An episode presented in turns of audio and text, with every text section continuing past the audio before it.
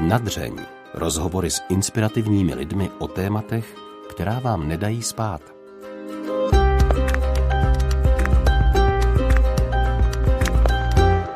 Když jsem si tu přednedávnem povídala s vězeňským kaplanem Oto Brochem, ptala jsem se ho, zdali je možné za mřížemi zažít radost. Tehdy ke své odpovědi docela logicky dodal, že bych se na to musela zeptat někoho, kdo na té druhé straně opravdu byl. A mě od té doby napadalo nekonečné množství dalších otázek, na nichž bych se takového člověka chtěla zeptat. Tušila jsem ale, že najít bývalého vězně ochotného sdílet svůj příběh bude těžké. Měla jsem štěstí. A byl to právě o to, který mě k němu nakonec přivedl. Mým dnešním hostem je František. Ve vězení byl dvakrát. Poprvé za mřížemi v oddělení se zvýšenou ostrahou strávil 8 let, po druhé bezmála 10. Tehdy padl na samé dno. Dnes má spokojenou rodinu, práci a uvažuje o studiu teologie.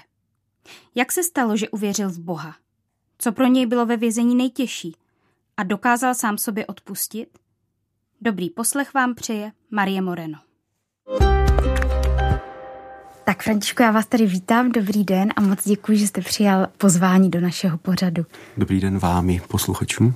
A vítám zde i pana Oto Brocha, který přišel jako doprovod tady Františkovi. Tak i vám děkuji, že jste přišel. Pěkný pokojný den přeji. My shodou okolností nahráváme tento rozhovor ve městě, kde jste si část trestu odpikával. Mě by zajímalo, Františku, co cítíte dnes, když procházíte kolem věznice? Tak samozřejmě určitý respekt. Tato budova na mě působí stále eh, stejně, nicméně dnes už eh, mám jakýsi vnitřní pokoj, takže Ehm, nezůstala mi ani záž, ani žádná hořkost, ani nic podobného. Navíc Olomouc jsem měl vždycky již z dětství rád. Často jsme sem jezdívali a měl jsem životní úsek, kdy jsem uvažoval, že bych se do Olomouce přestěhoval. Takže Olomouc je opravdu srdeční záležitost. A bylo to třeba někdy i nějak jinak?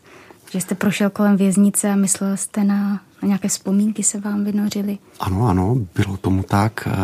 Vlastně po propuštění, když to řeknu čerstvě, měl jsem nějaké tady jednání, tak eh, mi nebylo úplně jako dobře, když jsem třeba viděl zpovzdálí tuto budovu, nebo když jsem si ji i obešel, protože jsem ji chtěl vidět zvenku, eh, přestože jsem ji viděl již před svým uvězněním, ale chtěl jsem vidět vyloženě nějaké detaily, takže to, to mi nedělalo jako dobře, jo. Ještě prostě asi nenadešel ten čas, abych nějakým způsobem se aklimatizoval a tak dále. Mm-hmm.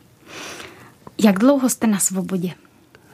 Nyní je to v podstatě 6 let. Nebo bude, tak. A není to tak, že nakonec i ta svoboda ze všední? To určitě ne. Víte, když prožijete něco takového jako já, mnozí ostatní, tak nevím, jak je to u druhých, ale já jsem se opravdu jako začal toho života vážit. Jo? Došel jsem k závěru, že je eh, velmi krátký, zároveň velmi křehký a z toho důvodu se dnes dívám na věci jinak. Mnohdy na nejrůznější okolnosti řeším problémy jinak. S určitým nadhledem a samozřejmě eh, velmi velikou roli se hrává víra samotná. Mm-hmm. K tomu se určitě ještě dostaneme. Říkáte, že jste na svobodě 6 let. Já vím, že jste byl odsouzený dvakrát, nepletli se? Ano. Za co jste byl odsouzen? Vlastně pokaždé to byla násilná trestná činnost. Byly to v podstatě loupeže, nedovolené ozbrojování a takové to jako delikty. A na jak dlouho jste byl odsouzený? Poprvé to bylo v roce 99, kdy téměř jako ještě 21-letý mladý muž jsem s dalšími dvěma muži eh, spáchal ozbrojenou loupež. Eh, první rozsudek krajského soudu byl na 10 let, nicméně došlo k nějaké, nějakým změnám a díky tomu jsme nakonec teda odcházeli s osmiletým trestem, nepodmíněným, se zařazením do zvýšené ostrahy. Mm-hmm. Tedy to je vlastně ta nejpřísnější, nejpřísnější zařazení. A při tom vloupání se i někomu něco stalo? Nestalo se nikomu nic, v podstatě na nikoho eh, v obou případech nebylo ani sáhnuto. Díky bohu za to dnes opravdu tak to dívám, protože jako žít ještě s, s, s něčím takovým, že někoho zraníte, nedej bože zmrzačíte nebo seberete život, to je jako opravdu těžké. A vzpomenete si, nebo dokážete se vžít ještě do té situace, kdy vám bylo kolem 20, eh, co vás tehdy k tomu vedlo, jaká byla vlastně ta motivace, mm-hmm. jestli peníze si dovedu představit, nebo... Je to tak, asi jako u mnoha jiných se hrály roli peníze. Nebylo to proto, že, bych, že bychom ty peníze úplně jako doma neměli. Jo. Já jsem byl z normální rodiny, fungující, ale prostě evidentně ve mně se rozhořela jakási touha po penězích jo, a v nejlepším případě jako co nejrychleji a co nejsnadněji je získat, že? Takže to byl ten faktor, který potom rozehnal to soukolí. Všichni tři bych ještě doplnil, jsme se v tom mladém věku věnovali nějakým bojovým sportům, dělali jsme jich vícero Samozřejmě, eh, když to člověk špatně uchopí, tak eh, může být problém a to se stalo evidentně u nás. Jo? To znamená sebevědomí, že najednou člověk zjistí, že něco umí, že to funguje. Asi jako mnoho jiných mladých jsme chodili na, na diskotéky a podobně, na různé zábavy a aby toho nebylo málo, že se teda bavíme, tak my jsme nějakým způsobem testovali vlastně to, co umíme, jestli to opravdu funguje. Jo? Takže na jednu stránku ano, my jsme nebyli problémoví, co se týče školy, co se týče práce, my jsme neměli nějaké problémy doma, jo, nebo že bychom kradli, nic takového nás ani nikdy nenapadlo, jo, to prostě mm. to ne. Ale pomaličku a jistě v nás e, narůstala ta touha jako vyrovnat se určitým lidem, které jsme tam jako měli, to byli, to byli eh, v podstatě oproti nám už dospělí eh, muži, eh, kteří měli obrovský respekt v našem městě a vědělo se, že taky dělají nejrůznější bojová umění a, a mimo to i něco nekalého a ono to evidentně fungovalo, protože se měli dobře a my jsme chtěli to samé. Jo? Mm-hmm. Takže, takže problém vznikal těma tréninkama a tím, že jsme to aplikovali na prostě v podstatě nevinných lidech, že, že jsme se rvali a podobně. A ono, když to fungovalo, tak nás to vlastně ještě více motivovalo k tomu, abychom trénovali víc. Mm-hmm. Ještě se vrátím jednou k té rodině, protože já si přece jenom vždycky představuju, možná i milně, že člověk, který se dostane do vězení, tak vlastně musí mít nějaké problémy v rodině, nebo že to pramení z nějakého rodinného zázemí. Mm-hmm. Můžete popsat nějak vaše rodinné zázemí nebo vaše dětství? Moje dětství bylo asi úplně standardní výjima toho, teda, že uh, jsem byl adoptován. Nicméně uh, z dětského domova si mě vlastně vzali uh, rodiče, a najeli jsme úplně na nějaký jako běžný rodinný systém. Moje takové přání bylo, já jsem pod nich, do nich jako do, rodičů, do rodičů stále jako klavíroval, že bych chtěl prostě sourozence, jo, nejlépe sestřičku a hmm. tak. A nicméně to nebylo úplně jednoduché, byli asi rádi, že, že vůbec v té době dali jako jedno dítě, ne, ne tak ještě dvě, že ale jinak jako, že by nějaké problémy jiného charakteru to vůbec. To znamená, my jsme byli normální rodina, máma, táta, já, e, vybudovali jsme si vztah, jezdili jsme na výlety, seznámili mě s rodinou, že, takže já jsem se nějakým způsobem e, adaptoval a všechno bylo jako v normálu, jako úplně mm-hmm. bez problému. Tam žádný problém nebo nějaká odlišnost nebyla.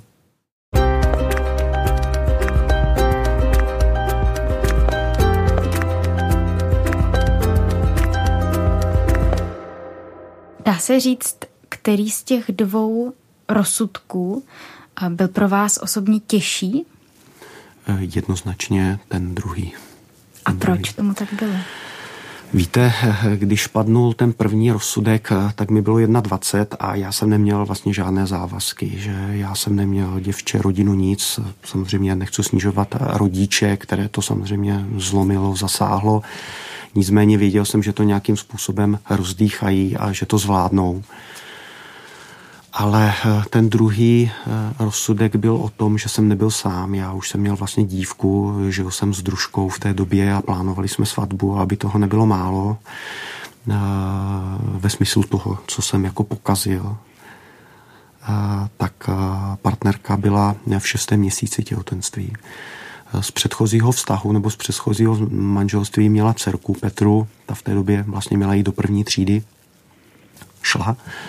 A my, když jsme se dali dohromady, tak to bylo fakt jako fantastické. My jsme se e, nyní, dneska už s mojí manželkou znali z ulice, kde se mi jednou oslovil jako takový ten střepatý e, klučina, jako ahoj, ahoj a a šli jsme na kolotoče a od té doby jsme se znali, to znamená, Luce bylo manželce 12, mě 14 a, a tak jsme o sobě věděli, nevěděli. A když jsem vyšel vlastně z toho prvního trestu, tak jsem neustále v srdci cítil, že mám jít za ní a že by to bylo fajn. A, a já jsem to skutečně realizoval a, a dali jsme se vlastně dohromady, začali jsme spolu žít. A co chci říct je, že po tom prvním trestu to bylo jako naprosto něco úžasného, to bylo fantastické. Já jsem vlastně vzešel z, extrémní, z extrémního místa prostě někam, já jsem to nazýval pomalu rájem, jo, jakože všechno bylo fantastické, samozřejmě, samozřejmě takové ty běžné těžkosti, jakože najít si práci a podobně, tak se to řešilo, jak se dalo, ale bylo nám fajn a bylo to skvělé. A to bylo horší, co jsem vlastně provedl a potom ten dopad. Mm-hmm. Říkáte, že jste vyšel z vězení a že jste si cítil úplně jak v ráji. Měl jste teda uh, děvče, byl jste šťastný. Co se stalo, že jste se opět vrátil do vězení? V podstatě, teď jsem to počítal, bylo to po 15 měsících. To bylo, mm-hmm. to bylo jako velmi krátce. A problém byl vlastně jako u toho předchozího eh, odsouzení a sehráli roli zase peníze. Jo. Problém byl v tom, že přestože já jsem pracoval a v té době já jsem měl velice dobrou práci, vyráběl jsem, byl jsem v podniku, který vyráběl zdravotní madrace a ten opravdu majitel jako platil nadstandardně, jo. to bylo jako úžasné. A o to je horší, že já jsem si toho nevážil a v té době jsem jenom jako v podstatě to nebylo nějakým způsobem plánované, ale kontaktoval jsem jednoho člověka, který mi na sebe dal z vězení eh, číslo. Já jsem mu zavolal a byl to opravdu rozhovor, jak se máš a co a jak jde život, že a dali jsme si schůzku a tento člověk za mnou přijel a viděl jsem, že se má velice dobře, to znamená přijel honosným vozem a šlo vidět, že prostě jako je elegantně oblečený, že, že peníze nejsou problém a, a z jeho strany padl nějaký dotaz, jako jestli by šlo sehnat nějaké zbraně, samozřejmě, že by to nechtěl zadarmo a že víc nic po mně nechce, tak já jsem si říkal, tak fajn, mohl bych si tak jako pomoct v podstatě, že a a, a někam se posunout. Nicméně ten posun potom byl úplně někam jinam. To znamená, ne, neskončilo to u té jedné dodávky těch zbraní, skončilo to tom, že jsem se s tímto člověkem začal scházet pravidelně, bez ohledu na to, že už jsem věděl, že manželka je těhotná, že máme nějaké plány, že nám to funguje, že mám práci. S vědomím, že už jsem se nikdy nechtěl dostat znovu do vězení, že? protože jsem věděl, jaké to je ale ta touha byla natolik silná, že mě ovládla a já jsem začal žít do druhý život. To znamená, před manželkou jsem byl jako asi úplně top muž, který přijde z práce a věnuje se své rodině, její srdce, kterou jsem vlastně si tak zamiloval, že jsem ji i hned považoval za svoji a, a co jsem mohl, opravdu veškerý čas investoval jako pouze do, do naší rodiny, jo. ale dokázal jsem se vymluvit, zalhat, zorganizovat si to tak, že jedu za rodiči, anebo že někde Přitom jsem byl prostě s těmito lidmi a už jsme sofistikovaně, naprosto sofistikovaně plánovali další trestnou činnost. Ona to tedy netušila? Absolutně. Absolutně. Proto to byl, o to to byl větší šok, když uh, to potom celé padlo a jednoho krásného dne mě dovezla zásahová jednotka. Před domem se vynořilo šest zásahových vozidel. To byly jako uh, policejní manévry a když mě spoutaného, takřka smotaného dovedli eh, domů, kde manželka seděla za stolem, vidím to jak dnes a plakala, nechápajíc, co se děje, proč, že, co, co, co to má znamenat, tak ta byla v naprostém šoku. A co jste tehdy cítil vy, když jste já, tam viděl Já jsem byl naprosto zdrcený, já jsem neměl ani slova. To prostě, to bylo jako já jsem to vnímal jako konec. Jo. Já jsem hned věděl, že to bude mít naprosto fatální dopad na naši rodinu, na náš vztah, na všechno. Jo. Já jsem věděl, že jsem všechno zničil, doslova rozcupoval, rozšlapal, ale zároveň jsem věděl, že v ten daný okamžik už nemůžu nic dělat. Ne, nešlo to vrátit, že kdyby to šlo samozřejmě.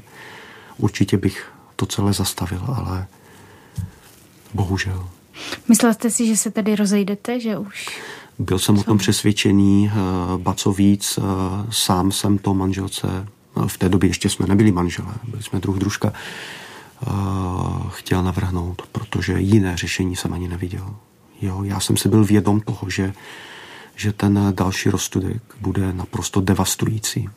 Jo, a, a ani bych o ní nežádal, aby čekala, protože opravdu je to velmi těžké, je to velmi složité, těžko se to popisuje a nemohl jsem, nemohl jsem žádat něco takového. To, že to potom co zvolila ona sama, je věc druhá. Vy jste říkal, že ten druhý rozsudek jste už tušil, že bude devastující. V hmm. jakém smyslu? Ve smyslu toho, že jsem vlastně zopakoval ten trestný čin, tak uh, jsem byl vlastně uh, vnímán již jako recidivista, což je přitěžující okolnost a trestní zákonník na to samozřejmě pamatuje. To znamená, ta trestní sazba se zvýší o třetinu. A v, v tom mém trestu samozřejmě já jsem byl propuštěn hm, podmínečně, to znamená, byl tam pořád ještě nedodržená podmínka, o které jsem věděl, jak se říká laicky, že mi zlomí vás. Jo. To znamená, pokud jsem si amatérsky sečetl ten trest a k tomu připočetl tu podmínku, o které jsem věděl, že dřív nebo později bude proměněna a započtena do toho trestu, tak eh, to, to právě bylo likvidační. To znamená z trestu, kde já jsem třeba mohl dostat 8 let, eh, bylo na konci takřka 13.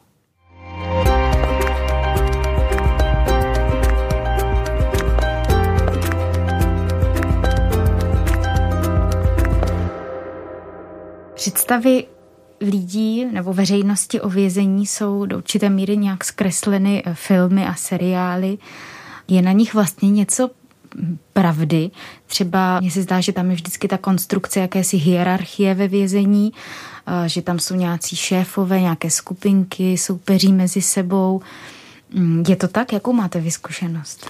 Je to skutečně tak. Setkal jsem se tak v podstatě již na té vazbě to začínáte vnímat. Jo. Já jako ten kluk, který nikdy neměl problém se zákonem, tak eh, jsem najednou přišel na tu vazbu a tam už jsem začal vnímat jako jakési tendence, že prostě a ty budeš spát tady a já bych chtěl tu spodní palandu, jo, a, a tady to chodí tak a já to tady mám prostě takhle, protože jsem na to zvyklý. Jo. To znamená, jaká si ta hrubá síla tam se hrávala docela eh, významnou roli. Samozřejmě ti slabší chlapci to, co si budeme namlouvat, mají jako těžší, že? A v tom samotném vězení o tom už tam jsou ty pravidla jasně daná. Tam už je potom jenom rozdíl, kam se konkrétně dostanete, do jakého eh, zařízení, případně do jakého zařazení. Jo. Budu-li se bavit o tom, co já, jakože 21-letý kluk, jsem se dostal do věznice Mírov, tak eh, vám řeknu, že to jako nebylo dobré.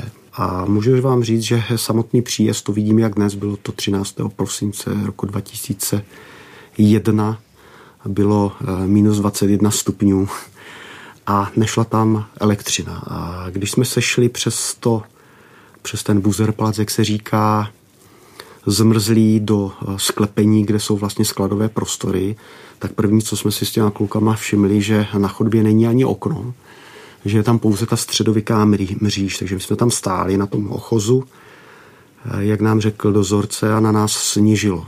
Jo? A tak to nebyl dobrý pocit. Tak jsme si říkali, tak to je snad konec, tady není ani elektřina, že? Co tady budeme dělat, jo? A první, co bylo, tak ten druhý kluk řekl, tady jako prostě zhebnem, že? To jako, samozřejmě, že jsme se tomu zasmáli, ale úplně do smíchu nám nebylo.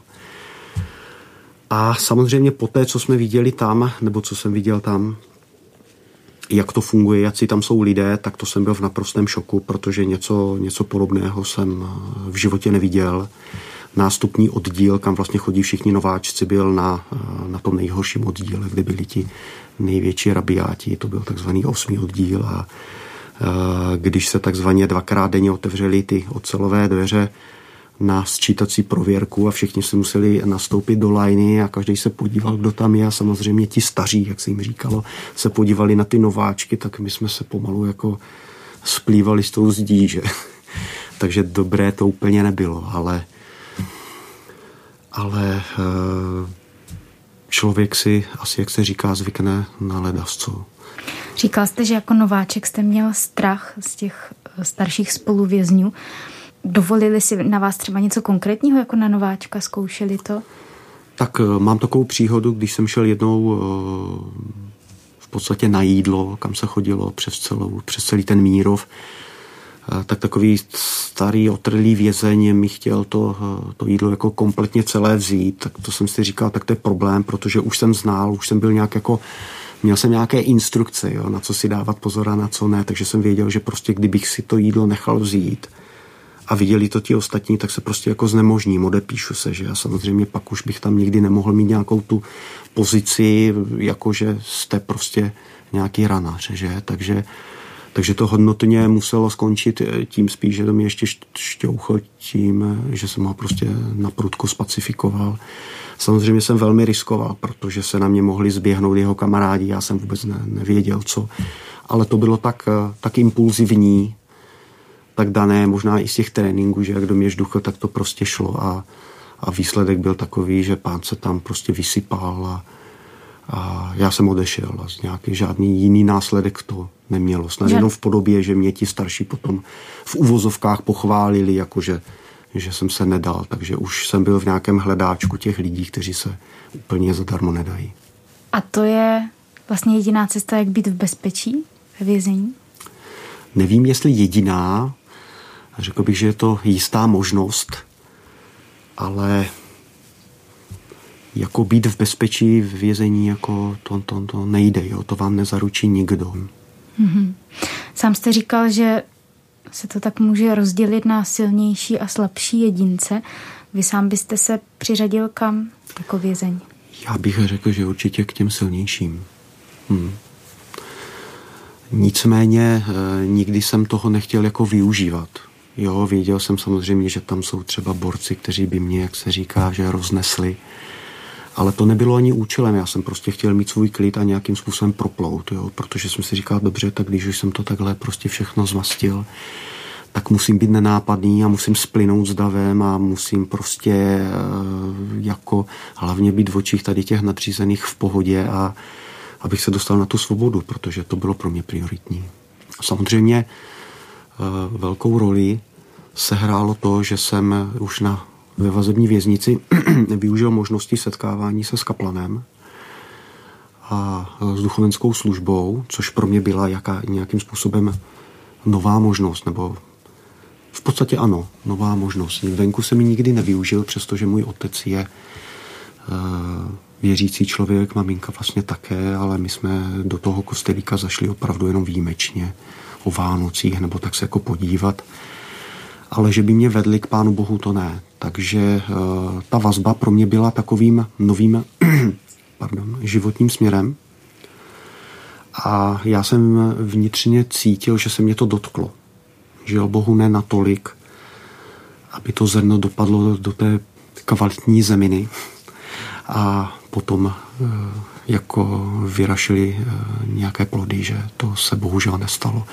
Stalo se to, že nějakým způsobem, když jsem byl v právě v té skupině těch silnějších, jsem se nechal zase nějakým způsobem ovlivnit a, a možná mi to do jisté míry bylo i, jako příjemné, sympatické, když vás někdo jako takhle bere, aby, a byli tam lidé e, opravdu monstruózní.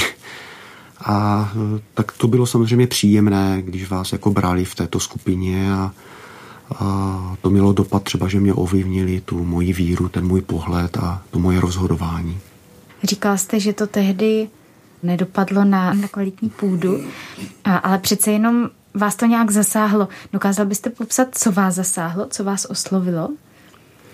Víte, já, když jsem poznal tehdy eh, olomouckého kaplana Otu Brocha, tak už vůbec to jeho samotné vystupování. On se tam pro mě stal vlastně takovým jediným člověkem, který eh, který mě kdykoliv vyslechl, který by se mi snažil pomoci, který tam fakt jako byl pro mě. Samozřejmě nejenom pro mě, ale v daný okamžik jsem za to byl, že nesmírně vděčný, že tam mám takovou zpřízněnou duši, že, že víte, že na vás někdo myslí, že, že vás třeba jenom krátce navštíví, něco vám řekne, donese knihu,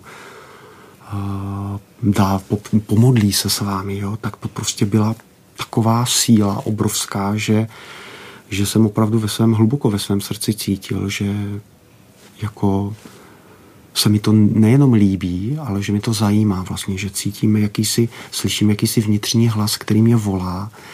Nicméně já jsem ten hlas potom, jak říkám, utlumil. Utlumil jsem ho znovu těmi touhami, tím, že jsem toho Krista nedal na to první místo, tím, že jsem se možná v té době pak za něho začal stydět, za tu svoji víru, že jsem úplně nebyl tak pevný.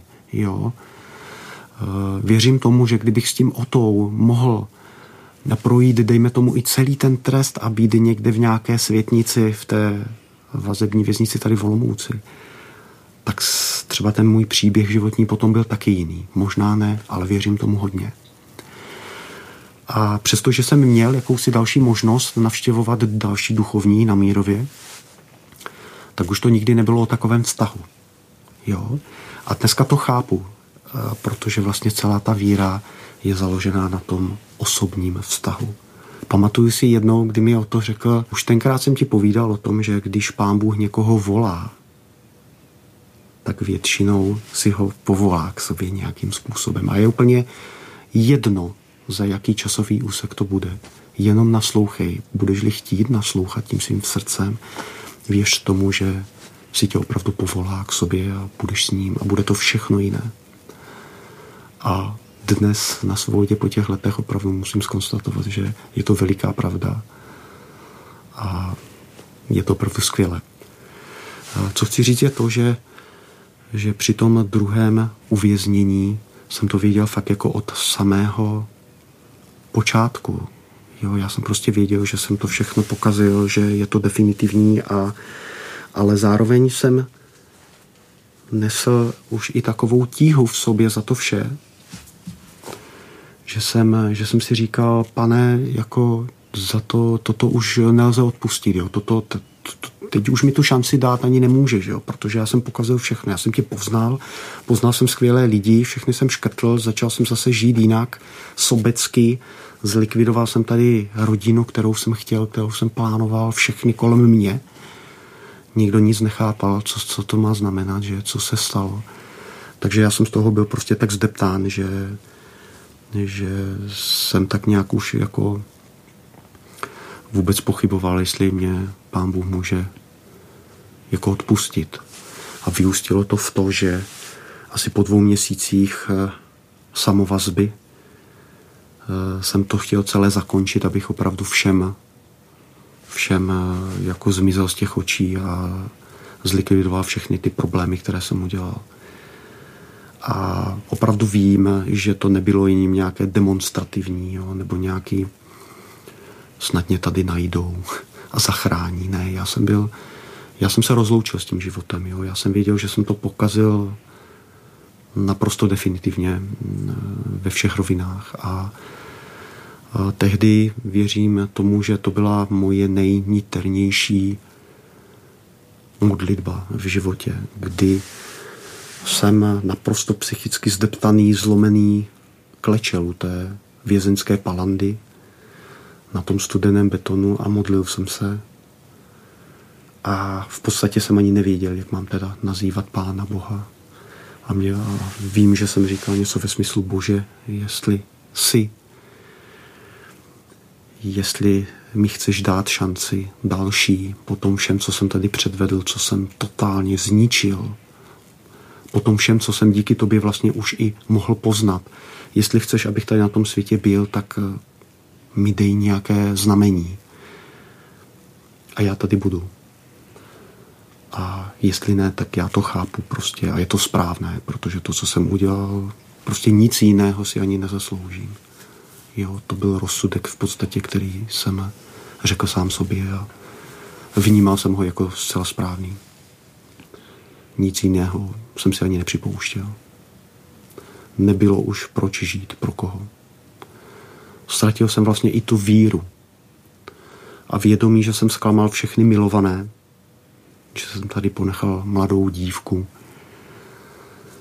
šestiletou holčičku, kterou jsem si zamiloval, rodinu, že jsem vlastně zradil toho Pána Boha. Jo. to bylo natolik zdrcující, že ne, nebylo jiné zbytí, než si prostě sáhnout na ten život. A v této hluboké modlitbě já jsem usnul v noci a ráno, když jsem se probudil, přišlo něco zvláštního. Já jsem prosil o jakési znamení, že nicméně já jsem nevěděl, jaké, jestli něco uvidím, nebo já, já nevím. A ráno se stalo to, že ta obrovská tíha na srdci v tom mém nitru byla pryč. A já jsem to okamžitě rozpoznal. Já jsem věděl, že je něco jinak, že se něco stalo. A věděl jsem, že to byl boží zásah. A znovu jsem děkoval na těch kolenou, ale jinak. Ano, zase v slzách, ale radostně. A věděl jsem, že si ponesu veškeré následky, že budu pikat, že budu pikat spravedlivě, že to bude těžké, že ta cesta bude možná nekonečná, že se spousty věcí změní, že to všechno bude jinak. Ale já jsem věděl, že to zvládnu. Já jsem měl neskutečnou sílu a jistotu toho, že na to nejsou sám. A věděl jsem, že ta síla pramení od Pána Boha. Té síly bylo tolik, že jsem jí vlastně dával dál. Že jsem motivoval tu rodinu, že jsem motivoval tu partnerku, že jsem motivoval rodiče, záhy, spoluvězně. Začal jsem psát dopisy, že poznal jsem bratry Emaus, začal jsem dělat biblické kurzy a začal jsem se zajímat víc a víc o Pána Boha. A to mi dával vlastně větší a větší sílu. Nalezal jsem stále větší a větší krásu. A to byl vlastně ten hnací motor, který je stále. Takže to je asi ta nejsilnější moje příhoda. Mé svědectví, kdy jsem osobně jako uh, pocítil tu boží sílu, boží pokoj, boží odpuštění. Co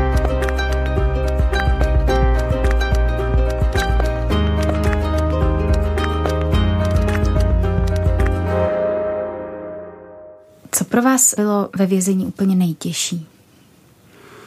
Samozřejmě to odloučení, odloučení, mnohaleté odloučení od té rodiny. Eh, co se týče eh, ještě pobytu, kdy jsem byl ve vazební věznici, tak snad nebyla návštěva, co by, co by moje drahá nepřijela. Přestože byla už vlastně v šestém měsíci těhotenství, že to už je jako téměř finish, tak prostě ona jezdila, jezdila, jezdila. Takže samozřejmě ty návštěvy byly velmi, velmi bolestivé, velmi takové emo, emoční. A vědomí toho, kdy se zase uvidíme, bylo to prostě těžké, že byli jsme zvyklí na nějaký svůj život a bylo to fakt, jak říkám, fajn. Tak eh, najednou jsme byli oddělení a vidí na toho, za jak dlouho to bude a že se tam opravdu vyrýsovalo něco, něco strašného tak to ničilo nás oba. A vzhledem k tomu, že vlastně ta moje dnes manželka, to její první manželství, to bylo taky jako hrůza, měla takového rabiáta a najednou poznala někoho jiného. My jsme fungovali, prostě harmonický vztah a pěkné všechno, jo, chovali jsme se k sobě opravdu moc hezky. Tak tím, tím hůř to nesla, že, že vlastně se mi slíbil něco a dál do toho života. Ona to možná i poznala nějak částečně během, těch, během toho roku a něco a najednou to bylo vlastně smeteno, že nikdo nevěděl, co bude. Hmm. Takže toto bylo dozajista to, to no, vůbec nejtěžší. Samozřejmě uh, důsledkem toho mnohaletého odloučení uh, na nás padla nějaká krize, což je, což je logické život ve vězení a život na svobodě je zcela odlišný. Eh, je to v podstatě extrém, extrém dobrá, dobrá pokud to mohu tak to nazvat, a extrém, extrém zla. Takže je logické, že po nějakém čase přijde, eh, přijde krize. A u nás v podstatě přišla až po pěti letech. Jo, to je naprosto něco obdivuhodné za tu manželku. Prostě si nesmírně vážím. Protože pro mě to je obrovská osobnost že do toho vůbec šla. Jo. A myslím, že není den, kdybych si na to nespomněl a nějak vnitřně nepoděkoval. A stále to vnáším i do těch modlitev, přestože manželka věřící není, ale já věřím, že, že pán Bůh se jí taky jednou dotkne a na všechno je prostě daný čas, takže vůbec nepospíchám. A je to skvělé, je to prostě skvělá žena. To, že to přišlo po těch pěti letech, bylo, bylo prostě logické. Takže potom u nás to pokračovalo tak, že vlastně nějakým způsobem mi oznámila, že už to prostě nedává, že po nějakém čase si někoho našla, že by chtěla začít nový život, což jsem samozřejmě chápal, protože když jsem si řekl, přede mnou jsou ještě, ještě třeba 8 let, tak jako, co chcete říct jiného, že samozřejmě popřát to nejlepší a říct si, no tak co, je to tvoje vina, tak eh, prostě to respektuj a to je všechno. Samozřejmě takovýto postoj třeba nemají všichni ti odsouzení, že hádají se, jsou zlí a podobně, vyhrožují a, a, a tak dále. Takže, takže u nás toto bylo jako jiné. Jo. Já jsem to akceptoval a respektoval a, a ba naopak jsem chtěla, aby byla šťastná. Jo. Nicméně to nedopadlo a zase jsme si začali psát po nějaké době. A ještě, ještě bych snad vnesl do toho, že úžasným takovým človíčkem byla vlastně ta holčička, kterou, kterou já jsem přijal za svoji, ta Petra, že? protože ta v okamžiku toho mého odsouzení bylo, ta chodila do první třídy. To znamená, po pěti letech, co jsme komunikovali a jezdili mi za, na, na návštěvu, ona brávala vlastně i děti, pak se narodila malá tak eh, jsme si vybudovali vztah a fantastické bylo, že vlastně v době, eh, kdy se ta manželka odmlčela, tak já komunikoval s tou dcerkou. Takže jsem měl stále jakýsi, jakési informace a věděl jsem třeba, co ta maminka, že a nebudu lhát, že jsem se třeba jako jako nezeptá, že a co mamka. Nebo a ona jsem to... věděla, ta mamka, že jste v kontaktu? Věděla, jo. věděla, věděla a ona, ona sama řekla, že nikdy by ani jako nebránila. Jo? Jo. Jakože toto nechává plně, plně na té starší, samozřejmě ta malá v té době ještě nebyla schopna psát nebo takto. Takže to nechávala na ní a, a věděla, že jsme v tom kontaktu prostě měla z toho radost nechtěla nikdy nějakým způsobem odbourat nebo nějakým způsobem zamezit tomu našemu vztahu. Takže to byly, to byly stovky, ne možná tisíce jako dopisů nejrůznějších a taky eh, ten vztah to vlastně díky tomu potom přeneslo. Dneska to tak vnímáme, dneska je to dospělá žena, která už má svoje dvě děti, takže dneska, když se bavíme a někdy to jako tak jako vrátíme, tak eh, se jenom utvrzujeme v tom, že to psaní mělo své kouzlo. Tím nechci říct, že by to dokázalo nahradit eh, tu přítomnost toho, toho člověka, to v žádném případě. Ale chci říct to, že když eh, ti odsouzení mají tu možnost komunikovat s těmi nejbližšími, tak je to jednoznačně jenom dobrou věci. Mm-hmm. Jaký je váš Bůh? Jak byste Boha popsal? Jednoznačně uh, úžasným. úžasným, jedinečným, a samozřejmě, kdybych měl pokračovat dál, tak už nemám slov, protože si stále více a více uvědomuju, jak, jak ta jeho velikost té boží lásky je pro nás vlastně eh, nepochopitelná, protože věřím tomu, že kdyby jsme ji chápali v tom plném měřítku, že by to tady vypadalo úplně jinak. Mám takovou, takový teďka eh, největší, největší radost je asi z dcery, která bude mít teďka 9. října 15 let a Pamatuji si to, jak dnes, když mě viděla, tak se koukala na toho tatínka a já, když jsem začal doma s pánem Bohem, tak si klepali na čelo a opravdu jí vlastně manželka říkala, ty jako to už přeháníš, jako ty, tebe tam úplně zblblí, jo, tebe, ty jsi úplně přepnul, jako já jsem měla ráda toho, toho prostě eh, jiného muže. Jo. Teďka seš tady pořád jenom pán Bůh sem a pán Bůh tam a, a nejradši by zoběl celý svět a tak, jako, tak to taky není v tom světě, že? Já říkám, tak jako není, samozřejmě není, že? Kež by tomu tak bylo, ale, ale jako v pohodě, takže musel jsem tak nějak jako to utlumit, aby, abych třeba nevyvolával nějaké zbytečné eh, nějaké zbytečné, nechci říct incidenty, ale úplně nepochopení. Ono je to těžké, ale abych se vrátil napřed k té, k, té, k té radosti moji, tak to je to, že eh, ta 15-letá dcerka na mě opravdu koukala, jako že jsem snad blázen a podobně. A ty rozhovory, ty, to, ty byly jako úplně fantastické. A ona vždycky říká, točko, a to, to tak není a ty věříš něčemu, co není. A prosím tě, jo, tady když napíšu nějaké písmeno, tak ho vidíš, že a to jako takhle to. Říkám, dobře, tak jo, tak. A A po nějakém čase se začala ptát a víc a víc a víc a já už jsem věděl, jako, že se jí to nějakým způsobem dotýká, proto jsem zintenzivnil ty modlitby za ní. Říkám, pane, tak se jí dotýkej, ať tady mám spojence, to by bylo úžasné, kdybych si tak mohl doma, že otevřít tu Bibli, ne vždycky jenom někde v kuchyni sám, jako abych někoho, abych nepohoršil, že a podobně. A stalo se skutečně, stalo se, pán Bůh v tomto požehnal, eh, dcerka Lucie uvěřila. Nyní spolu chodíme na bohoslužby a jednou jedeme tam, jednou jinám, jo, že chce, chce všechno poznávat, čteme si z Bible, otevíráme nejrůznější témata a vlastně už jisto, už před tou mamínkou to jako vlastně jo, řekla mamko, já jsem prostě věřící, mi se to dotklo, já to takhle vnímám, toto jsou moje hodnoty, takhle, takhle to chci v tom svém životě. A žena to teda respektuje, říká já, dobře, já ti to zakazovat nebudu, no tak tak máš tato tady, že jako spojence. Já říkám ano, díky bohu. A je to jako teda úžasné. Jak se modlíte, pokud se modlíte? To je těžká otázka. tak samozřejmě vždy se snažím, vždy se snažím, jako aby to šlo ze srdce. To si myslím, že je to nejdůležitější. Máte samozřejmě situace, kdy jste roztěkaný, nebo kdy není úplně příznivá nějaká, uh, nějaký čas na to, ale vždy se snažím, aby to bylo uh, spokojem a aby, ty, aby, aby se mi opravdu dotýkal pán. A pak už to jde v podstatě samo. Hmm. Říkal jste, že jste cítil, že ta víra změní váš život. Dokázal byste popsat, co ve vašem životě způsobila? Když se eh, ohlednu zpět a podívám se vlastně do té současnosti, tak eh, já si myslím, a doufám, že to není tedy jen můj pohled, že ta změna je jako obrovská. To znamená, já jsem se zase navrátil do jakési vnitřní pohody, to znamená, ta agrese, která tam ve mně byla, že je pryč. Není, není vůbec potřeba k tomu životu jako na co, že všechno se dá řešit přece jinak.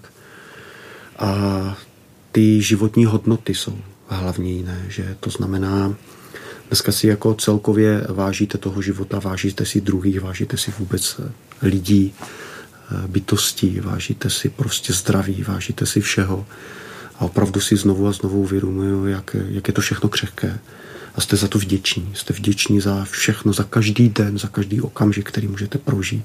Za zdraví, za práci, za rodinu, za rodiče, za udobřené vztahy, jo, za prostě nové šance, za, za to všechno. Řekněte ještě, jaký život vedete nyní, čemu se věnujete, co děláte? Tak já jsem zaměstnancem eh, vlastně chemického podniku v Přerově, Eh, tam jsem byl na nějaké údržbě, nicméně eh, osud chtěl, že jsem si udělal další řidičské oprávnění a podobně, takže teď aktuálně tam pracuji s takovým obrovským nakladačem kolovým. To je taková fajn jako práce, taková jako chlapská, když ovládáte něco obrovského, že na vás lidi hledí, co to je a podobně, takže to je skvělé. A samozřejmě jako eh, prioritní věc které se věnují, tak je rodina, že? Protože tam ten dluh, já to tak jako vnímám jako dluh, tak eh, to, to, to prostě chci té rodině co nejvíc vrátit, tím spíš, že eh, pán Bůh nám požehnal a my jsme si s manželkou řekli, že, že bychom zkusili ještě jednou to mimčo, abychom to prožili všichni spolu. Nějakou dobu to nešlo, tak už jsme si říkali, tak, tak nevadí, tak se budeme věnovat tady holkám, co máme, že a v pohodě a v okamžiku, kdy jsme se nějakým způsobem o to začali zajímat, tak, tak se povedlo. Dneska teda díky bohu máme dvouletou holčičku Nikolku. Eh, je to nádherné, je to něco úžasného vidět celý ten cyklus. Doporučuji to všem mužům, otcům, protože to upevní, ještě bych řekla, potrhne ten vztah.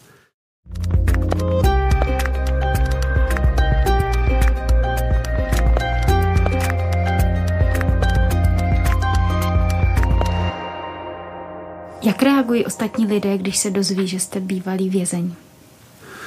Samozřejmě mm, někteří jsou v jakémsi úžasu, pak když si vyposlechnou třeba to svědectví úplné, zjistí třeba, v jakém jsem byl výkonu. Mm, samozřejmě je to zajímá, že je to takové prostě, jak říkáte, eh, stále akční téma. tím, tím spíš ty ta věznice Váldice.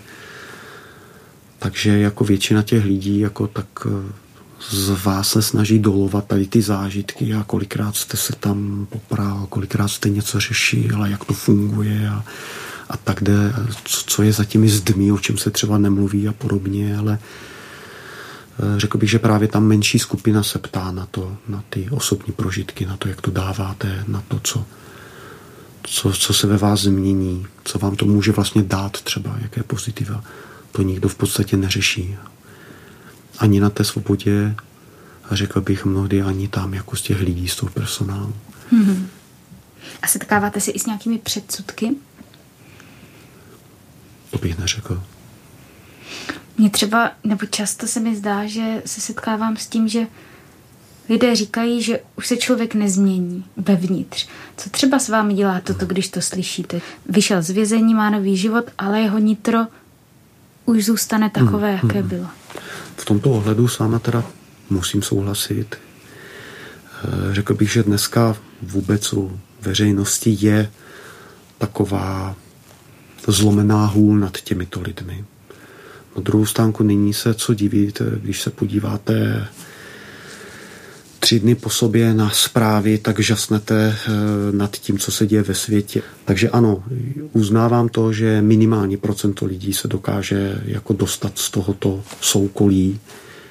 Nicméně eh, já mám ten pohled a tu filozofii, že prostě nelámu nad lidmi hůl a věřím v to, že jako ta šance tady je vždycky. A tím spíš jako dneska věřící člověk eh, to jenom potrhuje. Vrací se vám někdy činy, za které jste byl odsouzený? Uh, jsou situace, kdy ano. Ať už z nějakých třeba filmů, kdy člověk jenom tak třeba něco kouká, zrovna je tam nějaká obdobná zápletka, uh, nebo vidíte něco v těch zprávách, tak samozřejmě si to promítnete, a, ale ve smyslu toho, že vlastně už já dneska děkuju za to, že se třeba opravdu nikdy nic nikomu nestalo, jo? že uh, při tom prvním uvěznění jsem si v podstatě ani dostatečně neuvědomoval, jako, eh, že jsem za toto vděčný. Jo. Já jsem spíš tak jako nějak omlouval to sebe a tu svoji rodinu a tady, tady jsem nějak směřoval tu lítost. Eh, při tom druhém uvěznění už jsem si uvědomoval vlastně, co jsem způsobil na těch lidech, jo, kteří prostě šli do práce někam a najednou se tam někdo vyřítí, že? tak to je, to je něco hrozného. Dneska, když si představím, že by se stalo třeba toto mojí manželce, tak, že, nebo někomu blízkému, tak je, je to hrozné, jo. Nebo kdyby, kdybych byl svědkem, že stojíte na pošti a nevíte, kdo vedle vás, prostě co tam najednou stropí, že tak vždycky jenom říkám, ať, ať nejsem přítomen něčemu takovému, tak eh, protože by mi samozřejmě nezbývalo nic jiného, než nějakým způsobem zasáhnout, pak, když by to situace umožňovala, že, ale je to hrozné, takže dneska Dneska se mi to vrací spíš s tím, že jsem vděčný za to, že jsem eh, fyzicky nikomu ne, ne, neublížil, samozřejmě psychicky. To je druhá stránka věci, nicméně věřím, že ten čas už to nějakým způsobem odvál a že, že aspoň ta moje omluva, kterou jsem aplikoval, ale až po letech nechtěl jsem tak učinit hned, protože mi to přišlo strašně strašně jednoduché, jo, takové pomalu snad až účelové a to mm. nebylo ve věci tak já jsem se omluvil vlastně až po letech. Po letech, kdy jsem byl vlastně již na svobodě. Teď zpětně stydíte se za to, co jste udělal, nebo je vám to líto? Uh, rozhodně, je mi to líto. Je mi to líto a hluboce se stydím. Vnímám to jako svoje životní selhání, ale Žel Bohu je to věc, kterou nemůžete vrátit. Kdyby to šlo, věřte mi, že bych tak učinil velmi rád a že bych ten život už směřoval od těch svých mladých let jiným směrem. A musel jste třeba sám sobě odpustit? Ano. Ale bylo to dlouhé. Bylo to opravdu velmi dlouhé. Bojoval jsem jak s odpuštěním sám sobě, přestože jsem věděl, že pán Bůh mi odpustil je to takové, říkám stále, že člověk je velmi komplikovaný. Vytváří mnohdy komplikace tam, kde nejsou. chtěl by to různě rozebírat a přitom věc je jasná, že věc je zcela jasná, to znamená, přijdeme za Kristem a je nám odpuštěno, pakliže, pakliže chceme, pakliže mu předložíme to své srdce, ten svůj život a myslíme to vážně, upřímně, tak je to jasné, ale my potom se to snažíme stále nějakým způsobem pitvat, rekapitulovat, hledat, ale eh, počasem jsem to pochopil. Takže nyní mám už v sobě naprostý pokoj a jsem za to velmi vděčný. Věříte sám sobě, že už se do vězení nevrátíte? Jsem o tom přesvědčený. Je to, vyplývá to totiž z toho, jak to vlastně myslíte. Ano, potkal jsem lidi, kteří říkají, já k tomu nutně Pána Boha nepotřebuji. Je to prostě čistě moje, moje rozhodnutí a tečka. Nicméně z vlastní zkušenosti vím a z různých dalších zkušeností vůbec z toho života, že spolehat se na jenom na, sám na sebe je strašně bláhové. Jo, co, jako, co, co zmůžete, co zmůžete, co ovlivníte, co vlastně jste, že? Takže eh, to mi přišlo jako velmi takové napřed, řekl bych jako, říkám dobře, jako respekt, jaký si k tomu mám, ale Eh, to je málo, to mi nestačí. To mi nestačí, to prostě to ne. Spolehal jsem sám na sebe a jak to dopadlo. A na rovinu říkám, nebýt Pána Boha svůj život bych zcela jistě nedokázal kočírovat tak, jak je tomu nyní. I nyní byly jakési svody toho, jak získat ty peníze. Jo? Ten, ten zlý opravdu vám dokáže Eh, to podsunout tak nenápadně, že ani nevíte najednou jste v tej, ve stejném kolotoči, jak, jak říkají někteří lidé, kteří byli eh, v tom vězení, jste ve světě a ten vás pohltí. Hmm. Jo, je důležité, komu věříte, v co věříte, na koho se spoleháte. Že a opravdu jsem to poznal i nyní, eh, když jsem byl po druhé propuštěný a myslel jsem všechno dobře, a chodil jsem po různých brigádách, to znamená ta finanční tíseň, zejména si myslím u všech těch lidí, tam se hraje ohromnou roli a ti lidé podlehnou, řeknou si, tak, tak já ní. Prostě jednou to někde něco si pomůžu, že ne. Jednou znamená většinou nastoupit a vracíte se zpátky. Jo, opravdu. Takže já jsem prostě, když mi bylo takhle úzko a, a šel jsem na brigádu, kde mi slíbil někdo, že vydělám penízky a donesl jsem si domů třeba 300 korun, tak jsem si říkal, tak asi to tak mělo být. Já vím, je to blbý, ale tak jako a utíkal jsem, skutečně jsem utíkal eh, do té modlitby a říkal jsem, pane, tak mi pomoz. Pane, tak jako mě nasměřuj. Pane, tak dej mi sílu k tomu, abych to zvládl, abych, abych, abych prostě neměl ani takovéto myšlenky a já nechci, já to odmítám, že a je úžasné, že pán mě vždycky požehnal a nasměroval. Jo. To znamená, nasměřoval mě, dejme tomu, ke křesťanům, kteří mi nabídli. Šel jsem, šel jsem na, na sezení a, a klučina tam říká, je, nechtěl bys eh, brigádu, já mám eh, prostě tady takovou práci, tu bys to zajistě zvládl. A najednou to bylo. Jo. A vlastně celý ten můj úsek, těch šest let, teďka takhle je. Vždycky to bylo o modlitbě, když mi bylo těžko, říkám, pane, tak prosím tě, já si nevím rady a já nechci, já tě nechci zradit, jo? já nechci zradit všechny ty kolem mám sebe a, a prostě nechci padnout, tak prosím tě pomoz mi, spolehám na tebe, vždycky jsi mi poradil a vždycky přišel ten směr, opravdu. Ať je to práce, ať je to ta rodina, všechno, vždycky z každé té situace mi ten pán Bůh jako pomohl, takže, takže spolehat na sebe ne, ne. Řekl byste, že váš příběh má šťastný konec? Jste sám na sebe pišný? Eh, nevím, jestli mohu použít eh, vyloženě slovo pišný. Já jsem pišný zejména na všechny ty, kteří to se mnou prošli a zvládli a kteří se třeba díky tomu i dneska někam posunuli, jo? jako je třeba ta dcera, i manželka, která se mění, rodiče, se kterými máme dneska daleko jiný vztah. E, tak na toto jsem pišný. Jsem pišný za, ty, za to požehnání, kterého se mi dostalo jsem pišný na všechny lidi, které mám kolem sebe, přátelé, že prostě ano, jsem pišný na to, na ty lidi, eh, na které se můžu spolehnout, eh, se kterými vím a dneska i moji nejbližší, že se s nimi nemůžu dostat do, prostě do, nějakého průšvihu, protože to jsou lidé, kteří jsou jinde, kteří mají jiné hodnoty a, a žijí jiný život. Tak ano, na toto jsem pišný.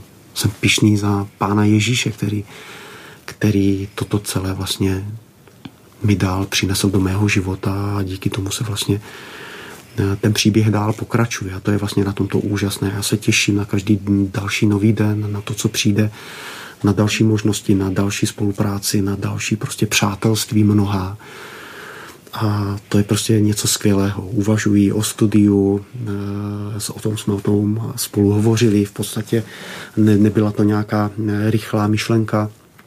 Nosím to v srdíčku dlouho. Eh, takže jestli, to, jestli mi pán požehná třeba i jako přihlášku na teologické studium, uvidíme. Nechávám to otevřené, ale strašně rád bych vrátil prostě pánu Bohu i všem, kam by mě poslal to, čeho se mi dostalo. Strašně rád bych byl užitečným jo, a nějakým způsobem zahladil to, co jsem prostě způsobil.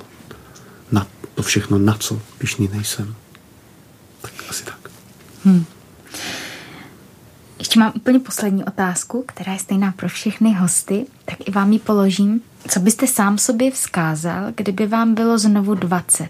Ještě předtím vším, než se to semlelo celé abych se rozhodně, abych byl sám sebou, abych se nestyděl za to, co chci, pro, za to, co, pro co se chci rozhodnout. Jo? Protože fakt ten faktor toho okolí našeho mnohdy vás změní a vlastně potom i nasměřuje úplně někam jinam. Takže nebát se být sám sebou, nebát se prostě toho svého projevu a, a toho otevření, protože je to to nejlepší, co můžete udělat. Nikdo to nikdy neudělá za vás. Když to neuděláte zároveň, můžete toho celoživotně litovat. Když se pro něco rozhodnete, pak když je to vyloženě víra, otázka víry, tak je to to nejvíc, co můžete. Věřím tomu, že kdybych v 21 udělal toto rozhodnutí, tak eh, ten život byl taky jiný. Tak Františku, moc děkuji za rozhovor. Děkuji já. Tak to byl Františkův příběh. Občas se setkávám s názorem, že lidé jako on se nikdy nezmění, že už navždy zůstanou stejní. Tak po tomto rozhovoru konečně souhlasím. Ano, člověk sám se možná nezmění, ale Bůh proměňovat dokáže. A jak? František je toho důkazem. Tímto mu děkuji za jeho otevřenost, přirozenost a za ten výjimečný klid, který jsem z něj během našeho povídání cítila a který mě, musím přiznat, tolik překvapil. Děkuji také Otu Brochovi za jeho ochotu a laskavost. Pokud vás zajímá pohled do vězení očima vězeňského kaplana, zvu vás k poslechu rozhovoru právě s ním. Najdete jej v podcastech. Na tomto díle spolupracovali Hana Kašpárková, Jaroslav Topinka a Antonín Kánský. Hezký zbytek dne vám přeje Marie Moreno.